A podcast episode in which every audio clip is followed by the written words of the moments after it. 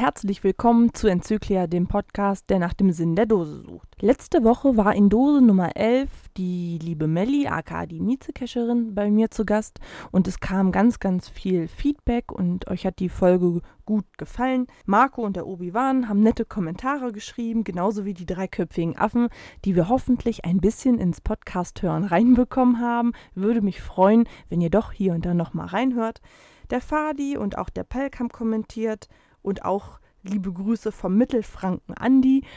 Euch haben die Folgen gut gefallen, gerade jetzt die letzte und ich habe immer wieder das Feedback bekommen, ach, jetzt hat man ja auch mal eine Stimme zu der Mieze-Cacherin. Viele Coins hatten wir schon von ihr in der Hand. Man lernt halt doch die Leute ein bisschen auf eine andere Art und Weise kennen, auch wenn sie quasi über ihr Hobby erzählen und viele die Geschichten bestimmt auch schon kennen. Gefragt wurde ich auch, wo es denn diese Cashies zu erwerben gibt oder wo man sie herbekommt. Also ich kann nur sagen, ich habe meinen von Markus Gründel vom Stand gekriegt. Der hat ausgestellt im Himmel damals auf dem Event in Nordhessen. Sie haben mir aber verraten, dass ein bekannter Shopbetreiber sich wohl bereit erklärt hat, die mit aufzunehmen. Ich bitte euch also daher noch ein bisschen Geduld zu haben. Es wird wohl was kommen. Ich weiß zwar auch noch nicht genau was, aber es wird auf jeden Fall was kommen. Ja, heute gibt es die offiziell allerletzten Döners-Token zu gewinnen, die Melanie designt hat und Mario zur Verfügung gestellt hat. Das wollen wir euch natürlich nicht vorenthalten. Und dann gehen wir doch gleich mal bekannt. So, Gewinner Nummer 1 ist die Tochter von Michael Beitz. Da hat der Papa nämlich eine E-Mail geschrieben und gesagt, meine Tochter hat die Lösung.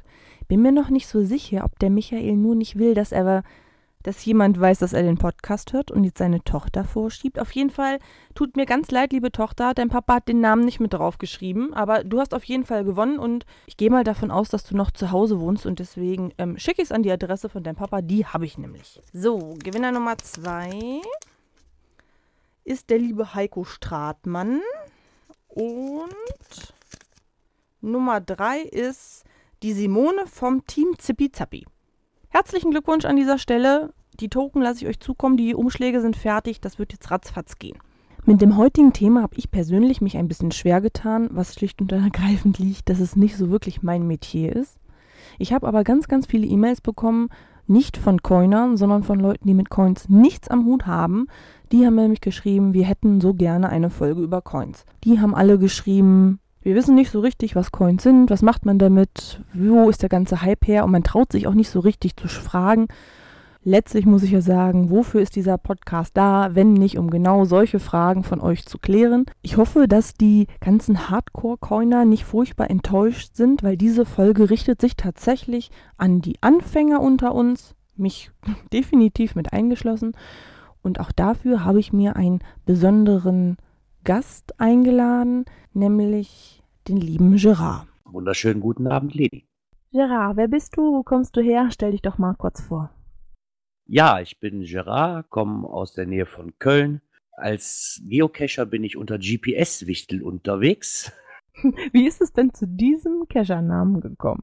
Ja, ich hatte vor einen anderen Cacher-Namen, den habe ich seit letztem Jahr ich den geändert. Und zwar, wir waren auf einer Veranstaltung, das nennt sich hier bei uns ähm, Heiligmorgenfrühstück. Da trifft man sich halt am Heiligen Morgen und ähm, macht eine Veranstaltung, jeder bringt was mit. Und da meine Haare an dem Morgen noch nach der durchzechten vorigen Nacht ein wenig zerzaust aussahen, meinte eine Bekannte von mir, das sieht ja aus wie GPS oder wie, wie, wie so Wichtelohren. Und da ich gerade mein GPS in der Hand hatte, ist der Name GPS-Wichtel entstanden und dabei ist es dann geblieben. Wurde am nächsten Tag geändert, inklusive Aufkleber. Was sind denn so deine Lieblingscaches? Hast du eine bestimmte Vorliebe oder bestimmte Sachen, die du besonders gerne machst beim Cachen? Ja, Multis mag ich sehr, sehr gerne. Unter anderem Nachtcaches sind bei mir mein, meine absoluten Favoriten. Leider hier in der Ecke ziemlich rar gesät durch die ganzen Bestimmungen mittlerweile. Ja, ansonsten behält sich da bei mir recht mäßig, dass ich sage, ähm, na, wie heißen sie? Tradis. Weil doch für das Schnelle zwischendurch die Tradis einfach gelungener sind bei uns hier. Ne? Ich bin sehr, sehr Gelegenheitscacher geworden mittlerweile. Ich komme sehr selten dazu. Durch Familie, die das Hobby halt nicht mit mir großartig teilt. Außer meine fünfjährige Tochter, die macht's schon, aber sie ist halt für lange Cache-Touren halt nicht ausgestattet mittlerweile. Das hält sie noch nicht durch und dann bleiben halt in der Regel nur Tradis übrig für mich. Also du coinst nur noch, du cashst gar nicht mehr so viel, ja? Ja, ich muss zugeben, mittlerweile ist das Coinern doch ein wenig mehr geworden wie das Cashen. Du machst ja nun auch den Geocacher Stammtisch, daher kennen dich vielleicht auch einige. Erzähl doch mal, was genau ist das? Ja, entstanden ist die Idee von dem Louis Cypher und Michael Pfaff. Der hat das ganze Ding ins Leben gerufen und sollte eigentlich am Anfang nur dazu dienen, sich montags zu treffen und dass alle Coin-Verrückten, die gerade Lust haben, dazukommen und sich einfach über das Hobby zu unterhalten. Mittlerweile ist das so ausgeartet, dass viele Leute sagten mit der oder mit der Idee an uns rantraten, macht doch eine regelmäßige Podcast-Sendung draus. Ja, und so hat sich das jetzt eingebürgert, dass wir uns jeden Montag treffen. Außer es ist wie Ostern dann natürlich halt nicht. Und sich dann meistens immer so sieben, acht Leute, die eigentlich regelmäßig dabei sind, treffen. Und es wird auch immer eine Live-Aufnahme geben von uns. Das macht ihr auch noch mit dem Flo zusammen? Also du mit dem Flo oder wer ist da noch alles so mit drin? Ja, angefangen hat das mit dem Flo und dem Micha halt. Und dann wollte der Flo das übernehmen, hat er auch eine Zeit lang gemacht und ist jetzt aus persönlichen Gründen erstmal wegen familientechnischen ein wenig kürzer getreten. Deswegen ist man an mich herangetreten, ob ich das nicht übernehmen könnte als Moderator. Der Flo ist auch noch zwischenzeitlich dabei und ich freue mich auch immer, wenn er noch mal Zeit hat, ist aber leider eher seltener geworden mittlerweile. Wenn jetzt meine Hörer, die mich ja nun angeschrieben haben, gesagt haben, Mensch, wir sind absolute Coin-Anfänger und die Hemmschwelle, sich da in diesen Communities ja aufzuhalten, ist sehr groß. Wäre denn dieser Stammtisch auch was für Anfänger, so wie mich und die Leute, die mich anschreiben? Ja, ich bitte doch darum, dass die Neulinge, gerade die Neulinge, ähm, sich vielleicht, wenn sie wirklich Lust haben, montags auf Teamspeak zu treffen und Fragen zu stellen. Das ist das Ganze, wovon dieser Stammtisch eigentlich lebt. Ausgenommen mal von den Leuten, die da sind und so viel Menge Erfahrungen haben in dem Thema, sind Neulinge natürlich ganz recht herzlich willkommen. Bringt neuen Schwung in die Gruppe und alles kann man halt nicht wissen. Ich hole mir auch noch viele, viele Antworten von den längeren Coinern, die dabei sind. Dann musst du noch mal ganz kurz sagen, um wie viel Uhr das anfängt und ich werde das dann mal verlinken, dass diejenigen, die sich jetzt angesprochen fühlen und noch ganz, ganz viele Fragen haben, die wir heute im Podcast vielleicht nicht beantworten, dass sie sich da auch noch mal an erfahrene Coiner wenden können und hier und da noch mal eine Frage stellen können, weil ich bin leider da der falsche Ansprechpartner, weil ich habe nämlich genauso wenig Ahnung. Ja, geil Problem. Und zwar, wie gesagt, wir treffen uns jeden Montag um 18.30 Uhr in dem Raum Geocoin Stammtisch hier beim Teamspeak, der ist halt auch unter dem Reiter Cache-Frequenz, ist ein Unterordner oder eine Untergruppe, wo man reingehen kann. Die ganzen Informationen dazu findet man aber auch, wir haben auch eine Internetseite von dem Geocoin Stammtisch und zwar geocoin-stammtisch.cachefrequenz.de. Die Folgen, wie gesagt, wir haben, wir gehen 18.30 Uhr immer live. Da gibt es auch einen Live-Chat und einen Live-Player. Wenn man es dann nicht in Teamspeak schafft, hat man trotzdem die Möglichkeit zuzuhören. Und über E-Mails oder Facebook bin ich auch gern bereit, dann kann man mich kontaktieren für Fragen zu stellen, die ich dann halt in den Podcast mit einbinden kann.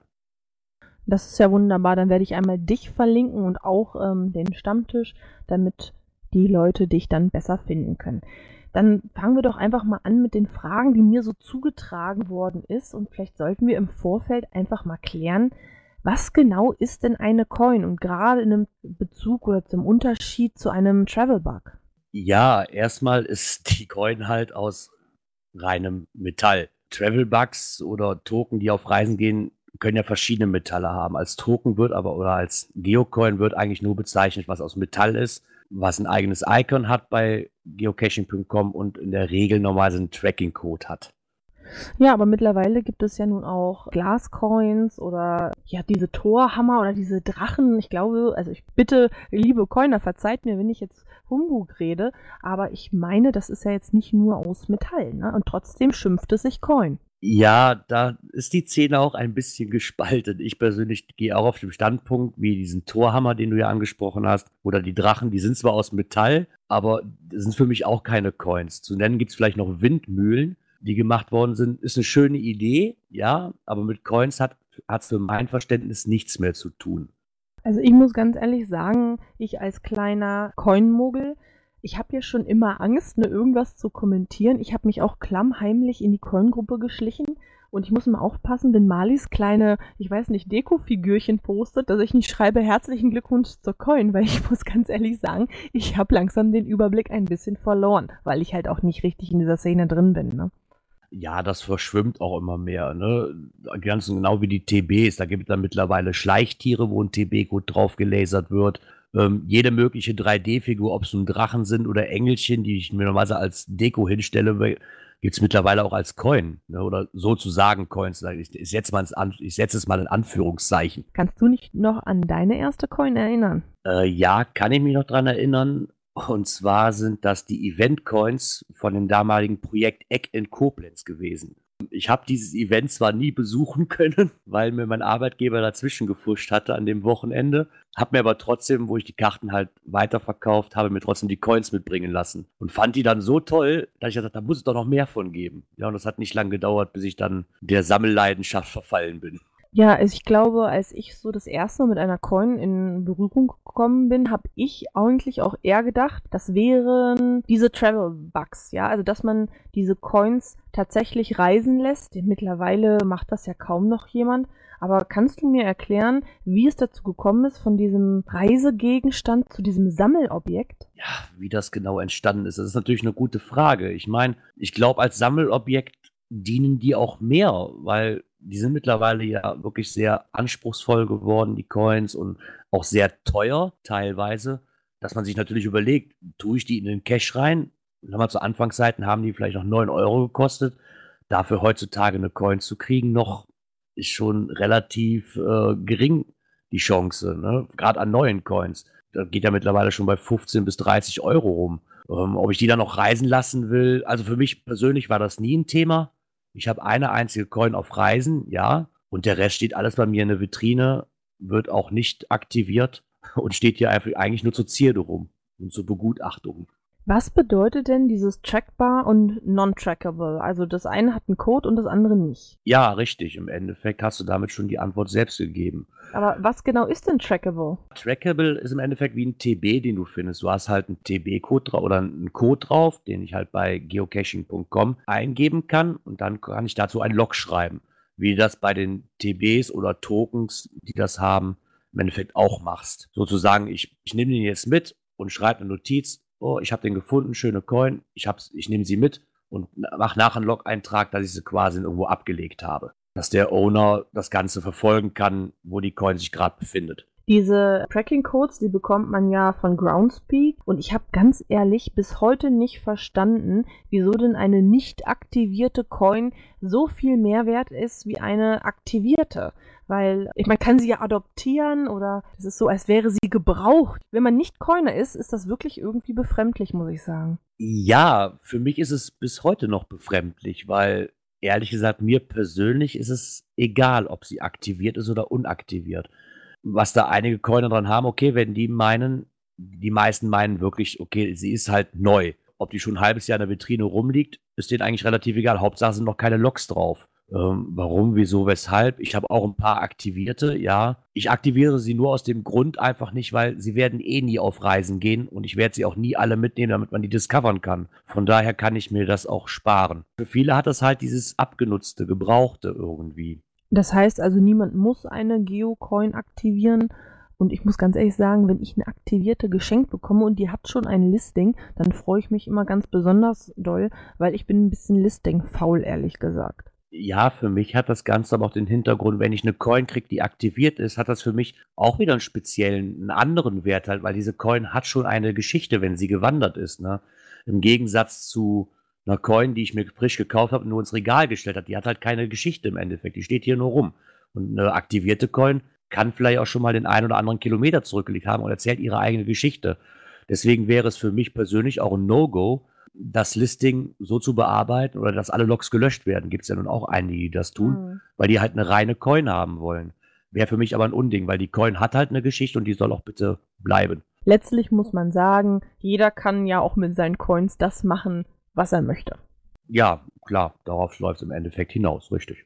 Wie sind denn so Newbies aus deiner Sicht in der Szene zu sehen? Also sagst jetzt, also würdest du jetzt über mich sagen, ich bin ein kleiner Coin-Banause oder nimmt man mich eher mal an die Hand und sagt, hier komm her, ich zeig's dir mal?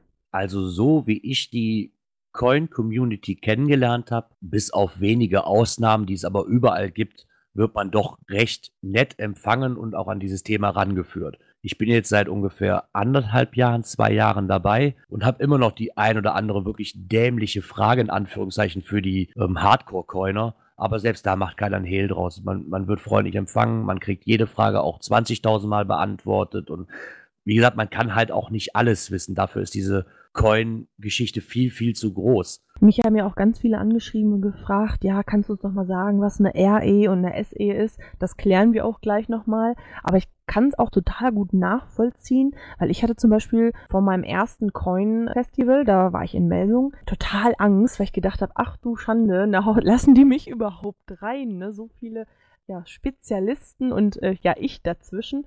Aber ich muss sagen, ich bin ganz, ganz herzlich empfangen worden und jeder hatte irgendwie mal Zeit, hat mich an die Hand genommen, hat mir seine Coins gezeigt. Ich fand es auch ganz unbeschreiblich schön, wie ja freizügig die waren mit ihren Coins, also äh, mit dem Anfassen. Und hätte ich jetzt gedacht, nur mit Seidenhandschuhen. Und ich habe zum Beispiel Michaelas Angeberkiste durfte ich da mal halten. Und was für Raritäten ich zum Teil auf dem Schoß hatte, das habe ich immer nur an den Schnappatmungen der Leute gemerkt, die hinter mir standen.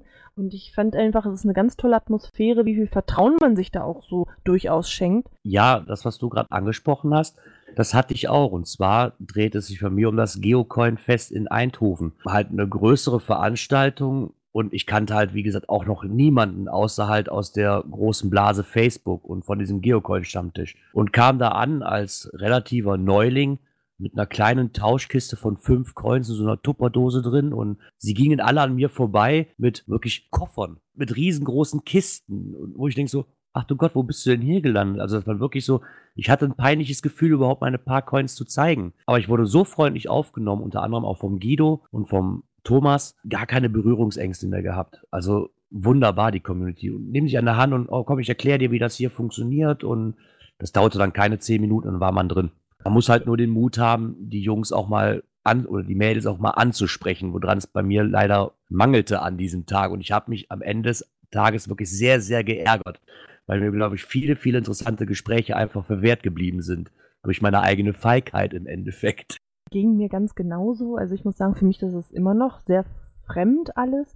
Aber ich hatte auch immer so nette Leute wie die Tante, die dann gesagt haben, hier komm mal rum, ich zeig dir das mal und guck dir auch die Rückseite der Coin an und auch die Ulrike, die auf dem Coin Festival immer mit einer UV-Lampe neben mir stand, damit mir auch ja keine Highlights verborgen blieben. Und trotz alledem kann ich es verstehen, kommen ja immer mal wieder so Sachen auf, dass sich Leute beleidigt fühlen, wenn man, weiß ich nicht, eine, eine Coin zu wenig geboten bekommt oder so. Ja, kann ich auch nachvollziehen. Ich tue mich mit diesen Geboten bei den Coins auch relativ schwer, weil ich teilweise auch den Wert von Coins einfach nicht erahnen kann. Ne? Die großen Einschläge wie SSOCA, sag ich mal, das weiß man mittlerweile. Nur am Anfang, ja, toll, das sind Coins, die möchte ich haben. Ähm, T666 zum Beispiel, ja, auch eine schöne Coin möchte man auch haben. Und dann wird halt, ja, dann biet doch mal was. Ja, mit Bieten ist das immer so eine Sache. Ne? Der eine ist dann beleidigt, habe ich das Gefühl, wenn ich zu wenig biete oder könnte pumpig werden und habe ich bis jetzt noch nicht erlebt. Bis jetzt waren sie alle freundlich und sagten, tut mir leid, aber die ist dann doch etwas mehr wert und klar, man hat auch die andere Seite der Medaille, dass wahrscheinlich einige Leute einfach gar nicht mehr antworten, was ich unter anderem auch nicht sehr freundlich finde, weil als Neuling hat man einfach diese Ahnung nicht. Ne? Es kam mal ähm, bei Facebook in der Gruppe die Frage auf, Mensch, wieso verkauft man so viele Coins bei eBay? Müssen wir denn ähm, dem Unternehmen so viel Geld zuschustern, wenn wir uns doch hier sowieso alles schreiben können? Ne? Und ich muss ganz ehrlich sagen, das kann ich verstehen aus der Coiner-Sicht. Aber ich bin auch ein sehr großer Fan von eBay, weil ich da bieten kann, wie ich lustig bin, ohne dass jemand weiß, was ich geboten habe, weil ich natürlich auch den Wert oder das gar nicht einschätzen kann. Ne? Ich, ich sehe ein Bild und sage, ach, die ist hübsch. Wenn die Coin grün ist, dann, dann möchte ich sie haben. Und ja, wenn ich halt Pech habe, ist es die AE. Ne? Und das weiß ich halt vorher nicht. Und meistens fehlt mir sogar das technische Know-how zu wissen, welche Coin das ist, dass ich dann wenigstens mal heimlich im Wiki googeln könnte. Ne? Ja, und man sollte auch nicht vergessen, dass eBay, es ist immer noch der größte Markt von Geocoins. Auch wenn es manche vielleicht nicht glauben mögen, aber meines Erachtens nach ist es der größte Markt. Die meisten gehen drauf, weil man sich auch diese Diskussionen vielleicht ersparen möchte. Warum verkaufst du sie? Jetzt sag doch mal, wieso, weshalb, warum. Die hast du auch vor ein paar Wochen erst gekauft. Und diese Grundsatzdiskussion, die du in jeder Gruppe hast, kann man da natürlich aus dem Weg gehen, sage ich mal. Ne? Und bei ihm, ja, vielleicht sind auch manche dabei, die meinen, damit kann ich den Preis etwas höher schrauben. Aber ich denke mal, dass die meisten Leute, die darauf bieten, auch wissen, was sie bieten können oder auch nur bieten möchten. Ne, wenn ich ein festgesetztes Limit habe, da gehe ich dann auch nicht drüber, ob nun bei eBay oder in der Verkaufsgruppe bei Facebook. Ja, ich glaube, grundsätzlich kann ich das total gut verstehen. Dieses persönliche Getausche oder auch Verkaufe auf Events oder auch in der Facebook-Gruppe ist vielleicht auch einfach ein bisschen schöner, wenn man ein Gesicht dazu hat. Wenn man weiß, hey, das ist doch der Gerard, von dem habe ich die und die Coin, dann kann man da auch irgendwie nochmal was mit verbinden. Und also meine Coins, die ich zum Beispiel habe, das sind größtenteils Geschenke. Die haben dann auch eine super Geschichte und liegen mir sehr, sehr am Herzen. Und das dann spielt dann keine große Rolle jetzt für mich, ob das eine AE ist oder eine RE. Wo wir beim Thema sind. Was ist denn genau eine RE, lieber Gerard? Das ist die Regular Edition, also im Endeffekt die mit der größten Auflage einer Coin. Die SE gibt es ja dann noch, ne? Ja, das kann man jetzt als Special Edition nehmen, die halt auch eine geringere Auflage hat. Ich kenne es aber auch nur als Secret Edition. Also im Endeffekt als eine Edition, die, wo es auch kein Foto zu gibt und auch meistens nicht unbedingt bekannt ist, wie hoch die Auflage ist. Und dann ist LE ist die Limited Edition. Genau, da kommen wir dann halt in den Bereich, wo es dann schon etwas geringer mit der Auflage wird, wie eine SE. Und XLE, das ist dann quasi dann die Steigerung, ne? Extra Limited Edition. G genau, dann hast du noch die XLE und dann geht es halt erstmal ein paar Stufen runter mit XXLE und XXXLE und manche haben vielleicht auch noch mit XXXXXXLE und im Endeffekt bezeichnet das nur, je mehr X davor sind, umso geringer ist die Chance wahrscheinlich eine zu bekommen, weil die Auflagen einfach sehr, sehr gering werden. Ja, so, dann gibt's ja noch die AE, ne, die Artist Edition. Da muss ich sagen, das ist so für mich ja das, das größte Mysterium von allen, weil zum Beispiel Malis hat ja keine AE, ne, weil sie sagt, Mensch, das, den Artist, den gibt's nicht, deswegen hat sie es dann, glaube ich, XXXLE genannt. Ich bitte Malis, verzeih mir, wenn ich das jetzt irgendein X vergessen habe. Aber kannst du mir nochmal erklären, was die Artist Edition genau meint? Ja, die Artist-Edition ist eine Edition, die normalerweise vom, nicht vom Hersteller, sondern von dem, der die Coin entworfen hat, dem gehört diese AE. Wie hoch die Auflage dabei ist, ist eigentlich relativ egal. Es gibt auch AEs mit 50er Auflage, es gibt aber auch AEs mit 10er Auflage. Ähm, und die normalerweise nur der Artist selber hat und die auch nur verteilt. Die sind normalerweise nicht verkäuflich meistens als Tauschobjekt gesehen, weil man halt mit einer geringeren Auflagencoin wie die AE halt noch eine relativ hohe Chance hat, eine andere AE im Tausch zu bekommen. Ja gut, dann ist Theorie und Praxis natürlich auch nochmal ein kleiner Unterschied. Also ich habe jetzt, also wenn das so ist, dann hätte ja die Mieze-Cacherin fast alle AEs und die Owner der Coins kriegen dann keine oder teilt man sich die auf? Ja, wie das sich das genau verhält, ist natürlich auch, glaube ich, eine Auslegungssache. Ne? Also ich denke schon, dass man sich die aufteilen kann. Wenn ich jetzt mal die Cash Podcasts Coin nehme, die damals rausgekommen ist, gab es ja auch eine AE von. Und da weiß ich, dass die aufgeteilt worden ist zwischen dem, zwischen Tante Tilly, der sie ja nun entworfen hat, den Zweien, die dieser Podcast gehörte. Und ich glaube, der Shop-Betreiber selber hat auch noch einen Anteil bekommen.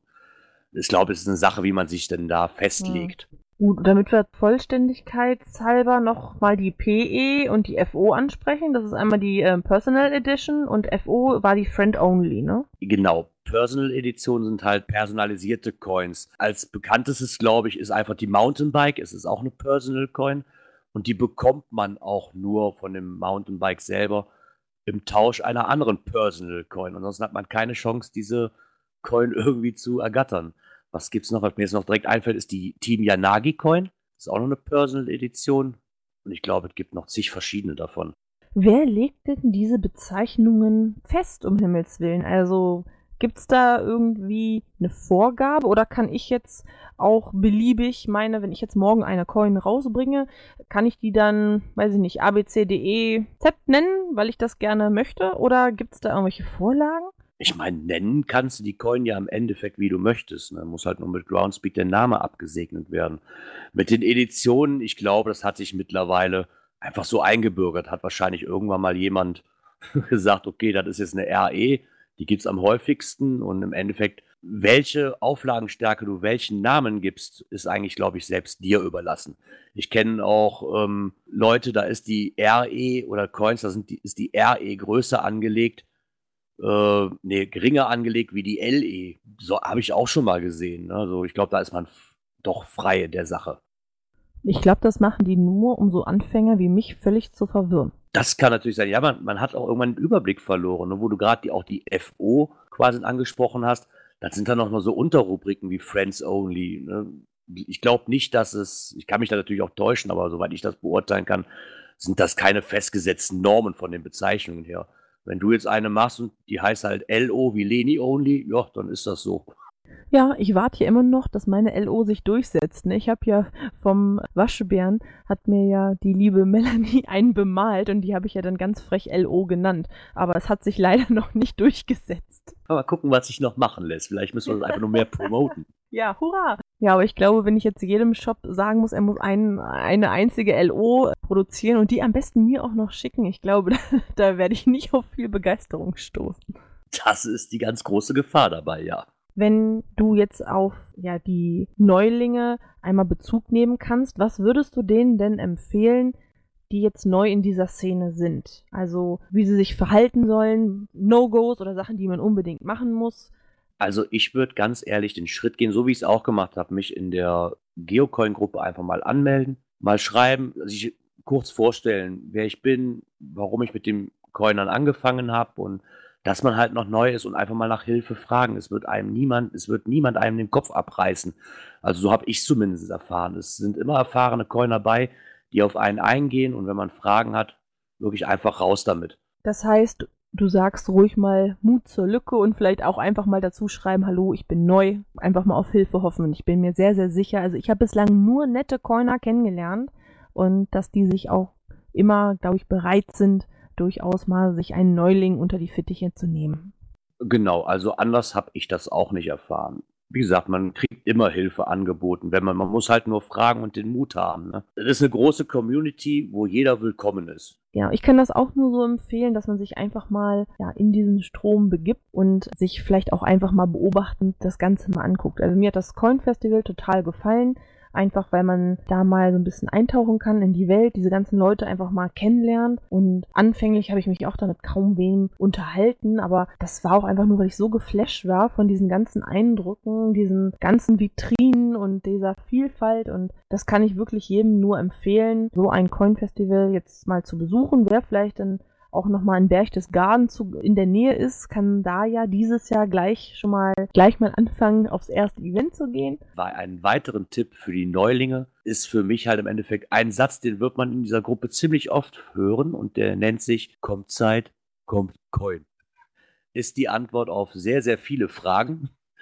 Und man sollte sich auch bewusst sein, gerade als Neuling, es gibt viele Coins, die sind schön, ja, es gibt aber auch viele Coins, die werden einfach unerreichbar für jemanden sein. Es sei denn, ich nehme unheimlich viel Geld in die Hand, weil es ist einfach so, man muss sich in die Community, ja, wie soll ich das jetzt nennen? Man muss sich erstmal einleben in die Community, Kontakte knüpfen und wenn man die Kontakte geknüpft hat, die können einem weiterhelfen, dadurch entstehen wieder andere Kontakte. Das ist halt einfach im Endeffekt ein Tauschen. Ne? Es gibt Coins, die kann ich mit Geld einfach nicht aufwiegen. Das funktioniert nicht. Es geht viel über Kontakte, ehrlich. Es, es dreht sich nicht ums reine Verkaufen, was ich am Anfang auch dachte, es ist wirklich mittlerweile tauschen, was man haben, was man machen muss. Und das gehört auch leider zu, vielleicht mal Coins zu kaufen, die einem persönlich nicht gefallen, aber halt als, als Tauschmaterial zu sehen weil sonst kommt man sehr, sehr schnell nicht mehr weiter. Ja, ich kann auch nur sagen, dass man da einfach mal vorsichtig mit eintauchen kann, weil selbst ich als Nicht-Coiner fühle mich in der Szene sehr, sehr wohl und bin auch immer sehr, sehr nett empfangen worden von allen. Das finde ich sehr, sehr schön. Da möchte ich an dieser Stelle einfach mal Danke sagen und die Neulinge motivieren, sich zu trauen und auch die alten Hasen bitten, viel Geduld mit uns zu haben. Wir haben halt ganz, ganz furchtbar viele Fragen. Mit mir haben sie auch immer noch Geduld. Daran soll es nicht scheitern. Wie ist denn die Prognose zu den Coins? Wie meinst du, wird sich das in Zukunft entwickeln?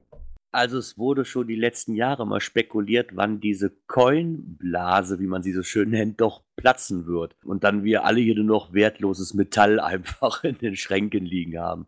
Ich glaube persönlich für mich aber, dass diese Coinblase noch lange, lange existieren wird. Wenn man sich mal drauf besinnt, auch mal wieder schöne Coins zu bringen. Mittlerweile driftet mir das persönlich zu sehr ab mit halt Coins, nur mit Aufklebebildchen und, und mit so viel Schnickschnack, die kein Mensch braucht. Ich denke aber, dass äh, auch dieses Jahr richtig schöne Coins rauskommen, dass das Ende immer noch nicht abzusehen ist. Ich denke, das hat noch eine lange, lange Zukunft vor sich, dieses ganze Thema. Solange es Leute gibt, die da mit Herzblut dabei sind, sei es nun für, den, für das Geocoin-Wiki oder diese Math Trades, wie sie heißen, wo man halt die Coins tauschen kann, wie der Stefan Holdau, der hat gerade eins im Anfang, wo man auch mal, wo es was internationales Tauschgeschäft angeht, muss ich sagen, solange so Leute gibt, hat das noch eine ganz, ganz große Zukunft vor sich. Sind es denn diese Coins, die dich dann beim Cashen auch glücklich machen? Und hat diese Coinszene für dich eigentlich noch was mit Geocachen zu tun oder sind das zwei unterschiedliche Dinge? Ja, am Anfang dachte ich für mich, okay, das ist mit dem Geocaching zusammen. Ist nicht ganz falsch, aber ich glaube, dass es viele dabei sind, die mit dem Geocaching komplett aufgehört haben und einfach nur noch diese Coins sammeln. Aber die müssten ja rein theoretisch auch mal Geocacher gewesen sein, sonst komme ich ja nicht drauf. Ich persönlich freue mich immer noch, wenn ich eine Coin in, ich nenne sie mal freier, freie Wildbahn finde weil es wirklich sehr, sehr selten geworden ist. Was man auch einigermaßen nachvollziehen kann bei den Preisen, die man mittlerweile für Coins bezahlt. Und dafür sind sie einfach zu schade, weil sie kommen einfach zu schnell weg. Es sind schon Coins ausgelegt worden, die haben keine zwei Caches überlebt. Und das ist natürlich dann sehr, sehr ärgerlich. Deswegen gehen halt viele auf die billigere Variante von Token oder halt diese Travel Bugs. Was den Grundgedanken von den Coins eigentlich ein bisschen schadet, muss ich sagen. Gut, da ich nicht mehr so viele Fragen an dich habe, könntest du ja nochmal einen Aufruf an die Community machen und vielleicht kann man nämlich dann mit diesem starten, bitte klaut keine Coins aus den Caches. Genau, und ganz, ganz wichtiger Aufruf, bitte keine Coins klauen. Es sind für die Leute wirklich Liebhaberstücke, die reisen sollen und nicht in irgendwelchen fremden Händen einfach dahin vegetieren und man weiß nicht mehr, wo sie sind und man muss als verloren zählen. Dafür sind die Dinge halt nicht gemacht. Und an die Neulinge, traut euch einfach, kommt auf den Geocoin-Stammtisch, kommt in die große Community, Geocoins sammeln, tauschen ähm, auf Facebook. Euch wird sicherlich weitergeholfen und mal keine Angst zu haben. Das ist eine super Community, die, die wir da haben. Ja, da kann ich mich nur anschließen und bedanke mich, lieber Gerard, dass du uns so eine kleine Einführung ins kleine Coin-ABC gegeben hast, dass man so ein bisschen weiß, worum es geht. Mit Sicherheit werden wir dieses Thema auch nochmal vertiefen und ich, ich persönlich hoffe aber, dass ich das relativ weit nach hinten herauszögern kann. In diesem Sinne sagen wir einfach mal Tschüss. Tschüss. Bis zum nächsten Mal. Tschüss.